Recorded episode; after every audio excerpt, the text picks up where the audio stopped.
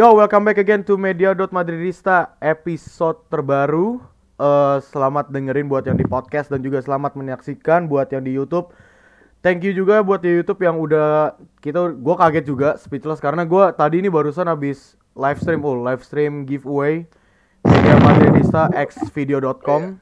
Jadi selamat buat para pemenang yang di sana, 5 pemenang ya by the way. Eh, selamat buat pemenangnya. Dan juga eh gua tadi sempat kaget juga karena eh pada banyak yang bilang, "Oh, ini muka adminnya gini." Padahal gue gue giniin aja. Ya, ini kan udah sering kalian lihat, makanya kalian follow apa subscribe media.madridista di YouTube gitu. Padahal muka admin sama ownernya udah kelihatan di situ. Dan ya udah, gue terima kasih juga udah nyampe 250 subscriber ya tadi terakhir gue lihat dan makasih banget gue sama kalian semua yang bisa masih tetap support kita Iya, iya. dalam hal padahal kita cuma bacot doang tentang Madrid cuman mungkin kalian masih dapat informasi atau apa gua nggak tahu cuman ya semoga dapat informasi ya dibanding bacot-bacotan kita. But anyway, eh eh gua kita di sini mau ngebahas tentang bagaimana sih taktiknya Ancelotti sejauh ini dari lima pertandingan La Liga ya kayaknya lima pertandingan deh. Gue lupa dari lima pertandingan La Liga serta serta Eh, satu UCL atau lima pertandingan total. empat Jornada empat sama Iya. kemarin tuh satu UCL ya. Empat Jornada sama satu UCL dan kita tuh di sini mau ngebahas bagaimana sih sejauh ini per- eh, taktiknya Ancelotti. Eh, ini kayaknya sorry banget nih kayaknya internet gua rada stabil sama Raul. Jadi semoga semoga aman-aman aja. Harusnya sih aman oke? So eh, kita bakal ngebahas tentang hal tersebut. Tapi sebelum itu gua mau kalian tetap untuk follow media.madridista di Instagram dan juga podcast media madridista podcast.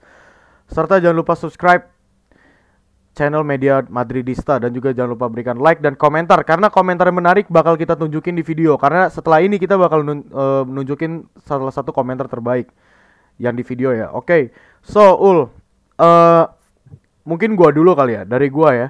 Gua sih ngelihat sejauh ini eh Carlo Ancelotti mungkin dari episode sebelumnya kita sempat singgung juga sih taktiknya Ancelotti ini tuh seperti apa dan lain-lain kan. Dan gua ngelihat eh, sejauh ini Ancelotti Iya, ini iya. Dari segi taktik untuk attacking ini bener-bener bagus banget. Variasi serangannya banyak banget. Ada crossing dia langsung wingernya tuh selalu menusuk ke tengah dan lain-lain gitu. Dan itu juga terjadi kelihatan banget dari lawan Celta Vigo. Celta Vigo tapi ya menurut gue emang backnya ternyata sampah banget ya. Cuman ya tetap gak bisa dibilang karena menurut gue itu juga sosok dari winger Madrid yang terlalu terlalu konsisten mainnya dari awal Jornada sampai sekarang gitu yang selalu menusuk dan juga melakukan pergerakan lainnya tanpa bola. Dan gua ngelihat Ancelotti bener-bener eh melaksanakan perkataan dia dengan baik. Dia tuh eh dia tuh kan bilang katanya eh, PR Madrid mungkin musim lalu karena adalah attacking dan lain-lain ya. Dan akhirnya gua gua, co- gua coba akan memperbaiki winger Madrid dan attacking Madrid dan menurut gua sejauh ini sampai laga lawan Inter kemarin it's very very works. Sangat benar-benar berjalan dengan lancar menurut gua. Dan dan apa? Dan yang gua lihat sih eh malah PR Madrid itu adalah pertahanan defense di mana Madrid tuh selalu blunder. Pertama Iya. Madrid itu selalu blunder dan itu dari empat jornada itu menurut gua kebobolan Madrid selalu faktor blunder, blunder terutama Celta Vigo itu gol pertama blunder. Blundernya si Casemiro antara Casemiro, Nacho dan juga Miguel. Terus abis itu gol keduanya aja juga itu blunder menurut gua. Gol keduanya tuh eh lucky banget itu gara-gara udah tiang tiba-tiba dapat lagi bola rebound. So, but tapi dengan 12 gol kalau nggak salah ya eh, dari dua 12 gol, 12 gol atau 14 gol ya? Oh sorry, 14 gol dan 12 gol itu tercipta di babak kedua. Gua ngelihat sih Ancelotti ini ya emang Madrid emang seperti ini sih. 12 gol itu tercipta dari babak kedua dan emang itu udah kelihatan banget kalau Madrid emang babak pertama kalau misalnya kalian nonton pertandingan Madrid kadang membosankan di babak pertama ya wajar karena kalau yang gua prediksi dan analisis sih emang Madrid itu tipikal tim yang mem- membaca situasi dulu karena mereka belum pernah tim ini di musim belum pernah bertemu tim ini di musim ini jadi mereka main aman. Babak pertama mereka nganalisa oh mereka mainnya gini gini gini nih. Babak kedua langsung tunjukin apa yang mereka analisa dan ternyata betul banyak gol terjadi di babak kedua. Salah satu lawan Inter kemarin dan juga Celta Vigo. Dan dan itu kelihatan banget sih terutama eh bagaimana attacking Madrid Hazard yang terlalu free roam banget ya dan juga sangat sangat bagus banget untuk membantu koordinasi serangannya Benzema dan Vinicius sejauh ini. Dan juga sosoknya datangnya sosok Kamavinga juga sebenarnya jujur sosok Kamavinga itu belum terlalu berdampak besar. Cuman eh gua ngelihat bagaimana work rate attacking work rate-nya dia tuh tinggi juga seorang center defense ya center midfield center defense lah. Untuk menyerang menurut gua ini dia Iya. punya tipik punya potensi yang sangat bagus. Jadi menurut gua secara keseluruhan kesimpulannya kita attacking udah bagus, defensifnya buruk banget. Dan waktu itu Ancelotti juga sempat ngomong kan di press conference kalau dia bakal memperbaiki tentang defensif ini. So, sejauh ini gimana menurut lo? Itu dari gua mungkin. Iya. Sejauh ini gimana menurut lo? Ancelotti di bawah Madrid. Madrid di bawah Ancelotti. Kalau kalau gue se sejujurnya emang masalahnya ya itu ya di defense bener karena beda banget sih emang eh, orang apalagi orang-orang di Twitter itu emang kritis banget lah sama Hmm. sama defense ini apalagi kayak kemarin kita kebobolan berapa dua ya dua tiga sih yang lawan Celta itu Celta Vigo kita kebobolan 2 gol. 2 gol.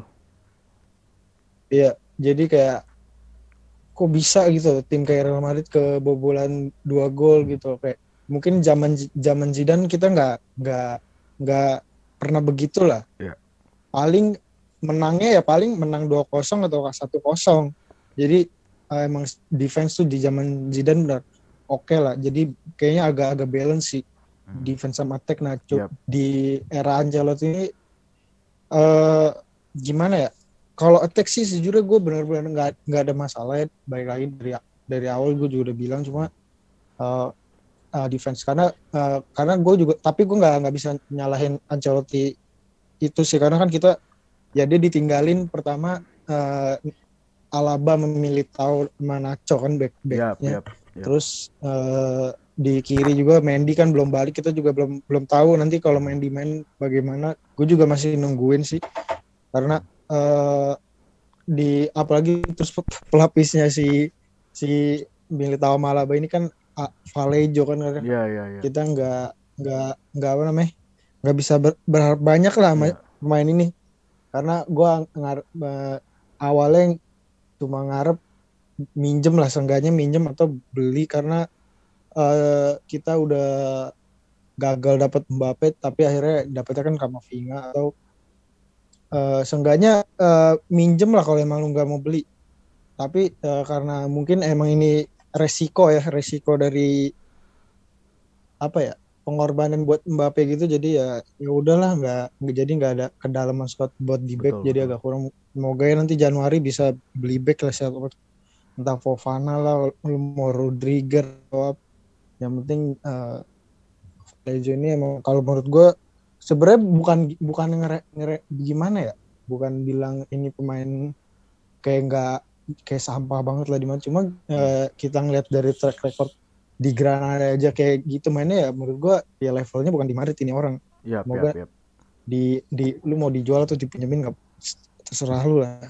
Hmm. cuma eh, terus ngelihat depan Vinicius yang semakin berkembang terus Rodrigo juga apalagi ya dia ad- ada chance eh, bermain lebih banyak lah karena Bell kan juga lagi cedera terus luka kalau Luka sorry eh, kemarin menurut gue masih agak Off- kurang off banget, ya karena off banget. dia udah ini kali udah kebiasaan main di belakang eh, kebiasaan main di belakang kali ya Hmm. jadi nggak nggak terlalu ini karena menurut gua kalau menurut gua mending eh, Ancelotti harusnya eh, nyoba aja lain kali nyoba ma- masang Rodrigo lah Iya. karena terus Asensio juga kita belum tahu gimana.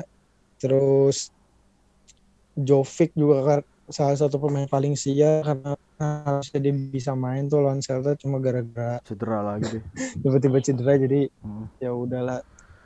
Terus eh, kalau kemarin oh ya gue gue gue baru baca di press conference Ancelotti. Karena kan kemarin kita taunya tuh eh, pengen masukin Hazard karena kayak- karena eh, lini serang kita kayak kayak buntu eh Iya, nggak iya. buntu sebenarnya nggak buntu sih Nggak cuma buntu sih, cuman ini ketahan aja Inter gitu. nih Defense-nya solid sih. iya lini Defense pertahannya parah parah Bagus banget. itu Skriniar Bastoni Brozovic bener-bener eh, banget. Nah, gue ngi- karena gue pengen Hazard masuk ternyata Hazard itu bilang di press conference nggak gue nggak masukin Hazard karena apa gue lupa di pemain tengah eh, kita itu bukan bukan kekurangan di lini tengah kalau nggak salah kekurangan lini tengahnya si Inter ini karena katanya terlalu nutup jadi kalau misalnya masukin Hazard Hmm. menurut dia malah malah situasi juga nggak terlalu berubah sama aja jadi Hmm. dia butuh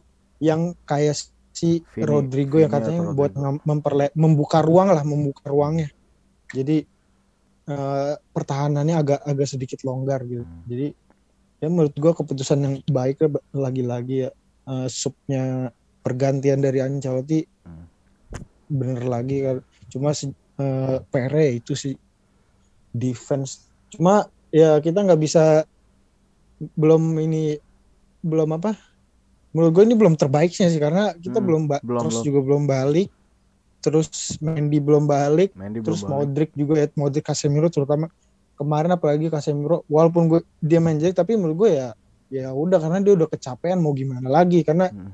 Habis jeda internasional. emang ah, gitu. gimana ya gue pengen iya karena udah jadi internasional terus Celta habis itu Celta main, hmm. Celta nggak bisa dianggap remeh ya Heeh. ya kita buktinya kebobolan ya jujur aja gue pengennya Blanco yang main buat buat Betul sama. ya sama. seenggaknya si Modric atau atau Casemiro istirahat lah cuma ya terus abis ini udah ya lawan Inter. Ya kita udah jelas lah nggak bisa iya nggak bisa mainin si Blanco. Terutama apalagi kayak kemarin kan gue ngira bakal Miguel kan yang di- main di kiri ternyata Nacho gitu.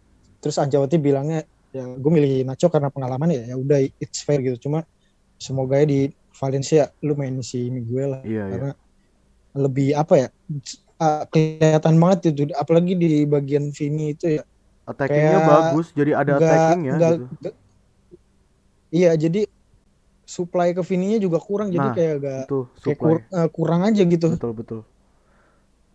karena kan uh, Nacho ini kan kayak off uh, B me Defensive Defense-nya minded. bagus. Defensive minded. cuma kalau attack Mm, iya iya karena kalau Mendy kan ya walaupun awalnya defense tapi dia udah belajar belajar belajar mulai nyerang gitu jadi agak agak klub Hmm. makanya dari ya gue pengennya Miguel sih di kiri cuma kalau keputusannya buat masih tetap defense ya udah. karena emang itu kan dia lini belakang lagi ini banget ya ya udahlah Heeh. itu sih Gua gua gua mungkin mau ini sih.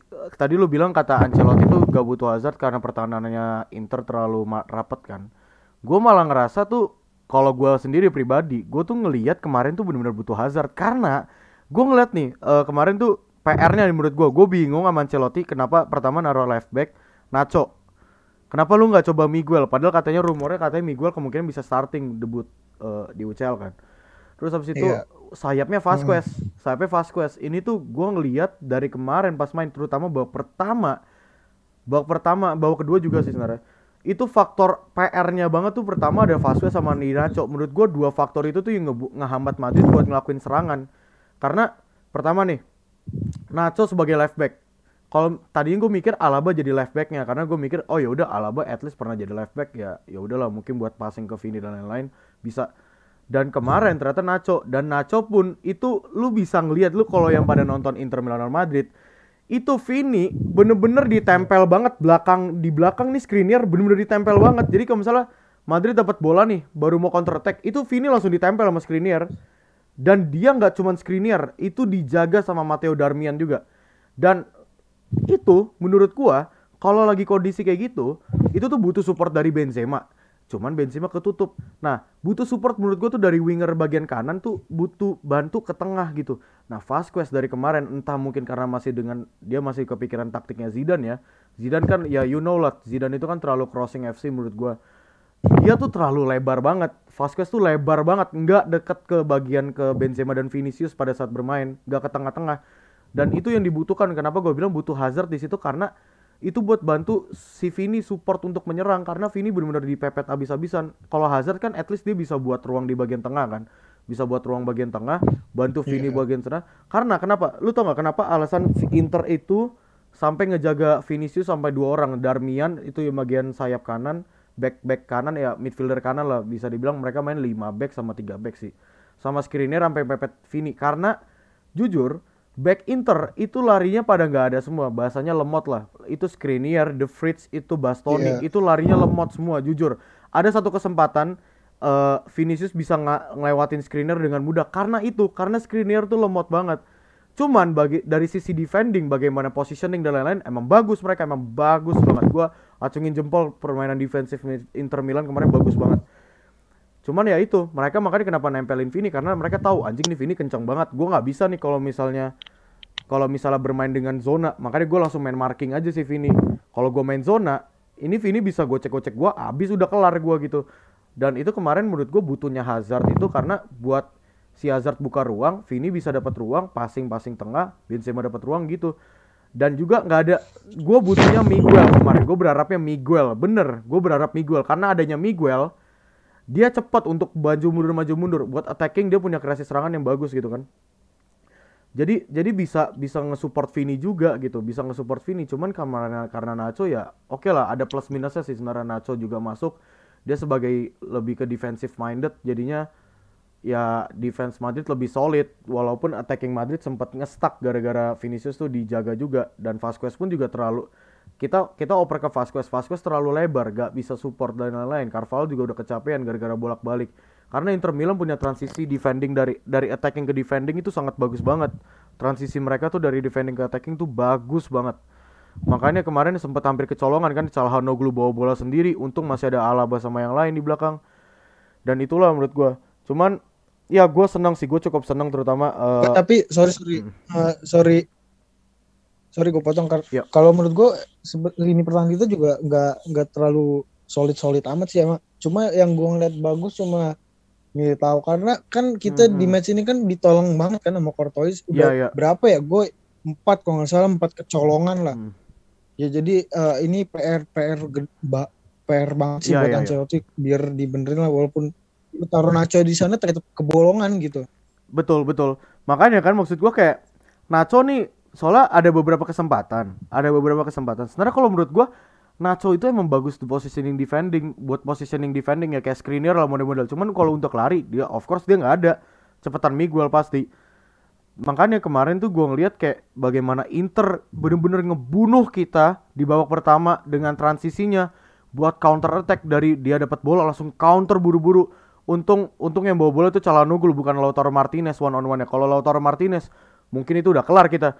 Makanya menurut gua tuh kemarin tuh gue mikir kenapa nggak naruh Miguel gitu. Kenapa sih lu malah nainin Nacho gitu.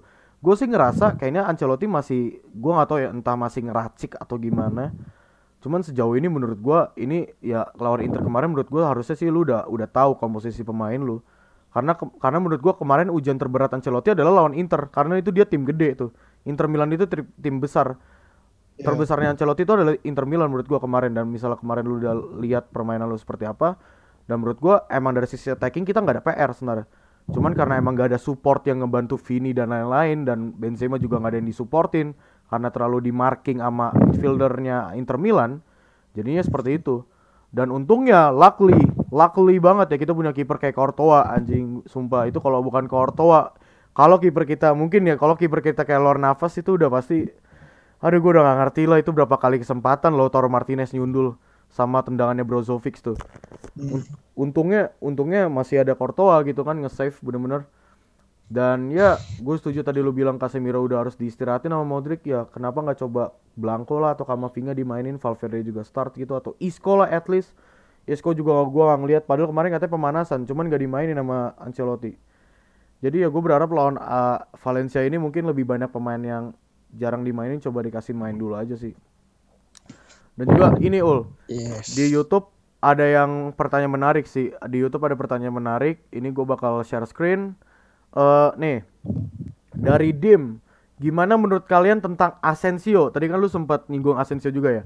Yang sempat dicoba sama Ancelotti Iya. buat jadi gelandang nomor 10 apakah bakal dilanjut buat ke depannya atau bagusan jadi sayap aja Terus gimana perebutan posisi gelandang di Madrid yang banyak banget pemain muda kayak Renier, Kubo, Valverde, Ceballos, Kamavinga dan banyak pemain akademi juga. Tapi Madrid malah pengen beli Pogba. Padahal posisi yang kosong palingnya tinggal nunggu Modric doang atau nunggu Cross atau Casemiro cedera. Jadi gimana menurut lo? eh dari yang Asensio gelandang ya. Eh kalau me- kalau menurut gue ya udah pasti bakal berlanjut ya karena ya mau di mana lagi Asensio mau main karena Betul. di betul. mi- eh, kiri kita udah ada Vini ya Vini kayaknya always starter lah karena Iya. apalagi dia jarang cedera karena dikirim apalagi terus Hazard lah bisa dikirim mau di kanan atau jadi false nine juga dia bisa di kanan ada Rodrigo ada Vasquez juga ya ya belum lagi kalau nanti Bell pulih kan jadi ya opsinya emang dikit banget siapa ya cara salah satu cara biar Asensio bertahan di sini ya main kudu dia mau mau gak mau harus jadi jadi entah itu IMF atau mid gitu. jadi CMF ya sepertinya bak- bakal bakal berlanjut sih cuma lihat aja nanti kalau misalkan Ancelotti lebih milih istirahatin Modric lah terus mau uh, ya kayak Modric karena yang kecapean kan dia doang karena Valverde nggak mungkin jadi mung- uh, di DMF-nya terus Blanco gitu ya jadi pasti kemungkinan bakal lanjut lagi sih karena kan emang itu yang pernah dibilang Ancelotti di pas kalau nggak salah awal-awal ma- eh, bukan press conference eh, sebelum match Jornada 1 itu dia Ya. bilang bakal nyoba posisi baru buat Asensio. Ya, Let's see lah ya. Terus gimana nih perebutan posisi gelandang? Yes. Itu tadi lu udah jelasin ya. Kira-kira pembelian Pogba ini tuh bagus gak sih atau malah sebaliknya menurut lu? Kayak maksud gua kan dia dia bilang katanya ya tinggal nunggu Modric cedera kan. Eh maksudnya tinggal nunggu padahal tinggal nunggu Yes. kekosongan Modric. Mungkin musim ini emang menurut gua juga Modric emang last season sih kemungkinan walaupun dia perpanjang kontrak menurut gua sih ini last season ya mungkin next next year dia bakal ke Inter Milan atau apa menurut lu pembelian Pogba ini tuh bisa nggak sih jadi solusi Madrid padahal tuh banyak banget pemain muda gitu? Kalau gue ya tetap sih ya but, eh, butuh Pogba. Kar- karena ya pertama ya eh, Favre ya udah jelas banget. Terus ya mau sia- siapa lagi eh sorry bukan siapa lagi karena menurut gue dia emang ya cocok lah kalau buat buat gantiin Modric karena mau apa Madrid ini but- butuh gelandang yang kayak kreatif kayak ya? Pogba juga gitu j- yang suka iya kreatif lah udah dia suka long ball long ball kayak ke depan apalagi skillnya ya oh itu bener-bener bintang gue kalau ngeliat dia main di MU anjir ini ini orang bagus banget. Iya. jadi ya kalau Pogba ke Madrid ya gue alasannya ya free transfer terus apalagi kan dia emang bilang pengen banget lah main ke Madrid. Hmm. terus persaingannya ya paling nggak nggak ada masalah sih karena eh, Isco pasti bakal dijual. Iya Isco bakal dijual. terus Dias Kubo ke Kubo nggak gue belum belum lihat. Belum lihat belum lihat perkembangannya sih, musim ini juga ya? kayaknya. Iya terus di Dias. Dias juga sebenarnya bisa sih main di mid. Cuma kalau misalnya eh, kan Modric Modric cabut sama Isco cabut ya mau gak mau Pogba sih. Atau kalau ntar lu mau beli bar tapi eh, harus milih juga sih jangan mending jangan lu beli Pogba terus beli lagi Barella Ah, iya, Awar lah iya, atau iya. siapa itu. Itu PR banget. Jadi kalau Pogba ya udah Pogba aja. Ah. iya. Itu tuh karena kan ada Cebalos juga kan. Betul. Itu tuh gue juga ini ya masih jadi perbincangan tuh. Soalnya kan Cebalos juga masih ada sebenarnya itu tergantung dari evaluasi musim ini sih. Kalau misalnya emang mereka nggak ada perkembangan juga dan nggak cocok sama Ancelotti ya kemungkinan bakal dijual gitu. Dan ya maksud gua Yes. makanya tinggal nunggu evaluasi musim ini. Justru kalau menurut gua Pogba ini tuh bukan ngisi kekosongannya Modric karena dari sisi permainan sih emang beda. Terutama Pogba itu kan lebih ke passingnya lebih bagus lah menurut gua jujur dibanding Modric. Karena Modric tuh tipikal midfielder Iya. yang box to box dan skillful. Gimana ya? Dia tuh lebih ke tipe kalau orang Indonesia bilangnya pengangkut air lah midfielder pengangkut air. Emang nggak pernah capek stamina nya terlalu bagus gitu kan. Sedangkan Pogba Pogba ini tuh tipikal pemain yang yang dia emang box to box cuman dia punya passing rate-nya yang terlalu tinggi. Menurut gua Pogba ini bisa ngisi kekosongan Cruz menurut gua pribadi dibanding Modric. Karena iya, iya. Modric ini tuh lebih kayak box to box banget. Kayak contoh Valverde lah itu bisa lah Valverde atau misalnya mungkin yang gue lihat di Re- Kamavinga di Rennes itu bisa juga karena dia lebih ke box to box juga kadang. Kalau di Madrid ini belum kelihatan ya Kamavinga menurut gue jadi menurut gue sih Pogba itu sosoknya ya yang cocok buat gantiin Cruz bukan Modric kalau menurut gue pribadi. Karena emang dari sisi passing bagaimana dia bermain Iya, juga iya. kan skillful juga. Jatuhnya kayak kalau ini bukannya bukannya sama kayak dia ya maksudnya jatuhnya kayak Pogba itu tuh tipikal Cruz mainnya tipikal Cruz tapi lebih skillful lebih banyak dribble dan melakukan hal-hal lain gitu Dan di MU kenapa dia mungkin kalau menurut gua kalau dia main di Madrid dengan midfielder yang kayak sekarang gini, mungkin dia nggak bakal ngelakuin hal itu, ngelakuin hal banyak kayak gitu ya di Madrid. Kayak misalnya skillful kayak gocek-gocek dan lain-lain. Karena kenapa dia ngelakuin hal itu? Pertama karena MU midfieldernya ya Fred pertama itu. Dia dia kecapean buat handle itu semua. Sedangkan di Madrid dia punya Casemiro ya dia lebih nyantai.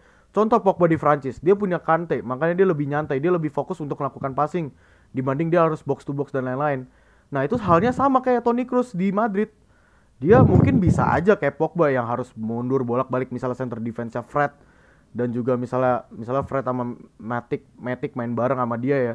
Mungkin Cruz bisa bakal kayak gitu bolak-balik bolak-balik capek. Cuman karena Cruz tahu oh, oke okay, tenang aja gue ada Casemiro CDM-nya bagus dia bisa fokus defense gue bisa lebih nyantai buat ngelakuin passing dan lain-lain. Itulah sebabnya kenapa Cruz mungkin mungkin bisa dibilang jarang kelihatan karena emang midfieldernya Madrid itu saling berkoordinasi midfielder saling ngisi kekosongan itu sendiri Cruz gak bisa terlalu defense. Oke tenang ada Casemiro. Uh, untuk attacking bisa fokusin Modric dan Cruz udah fokus ke passing-passing aja dan lain-lain. Dan mungkin menurut gua Pogba kalau misalnya ke Madrid bakal seperti itu role-nya gitu menurut gue mungkin ya oke okay lah skillful mungkin ada cuman ya nggak sebanyak di yang di MU mungkin gue ngeliat pasti dia ngerasa kayak anjing ternyata tugasku mudah banget di sini nggak kayak di MU gitu.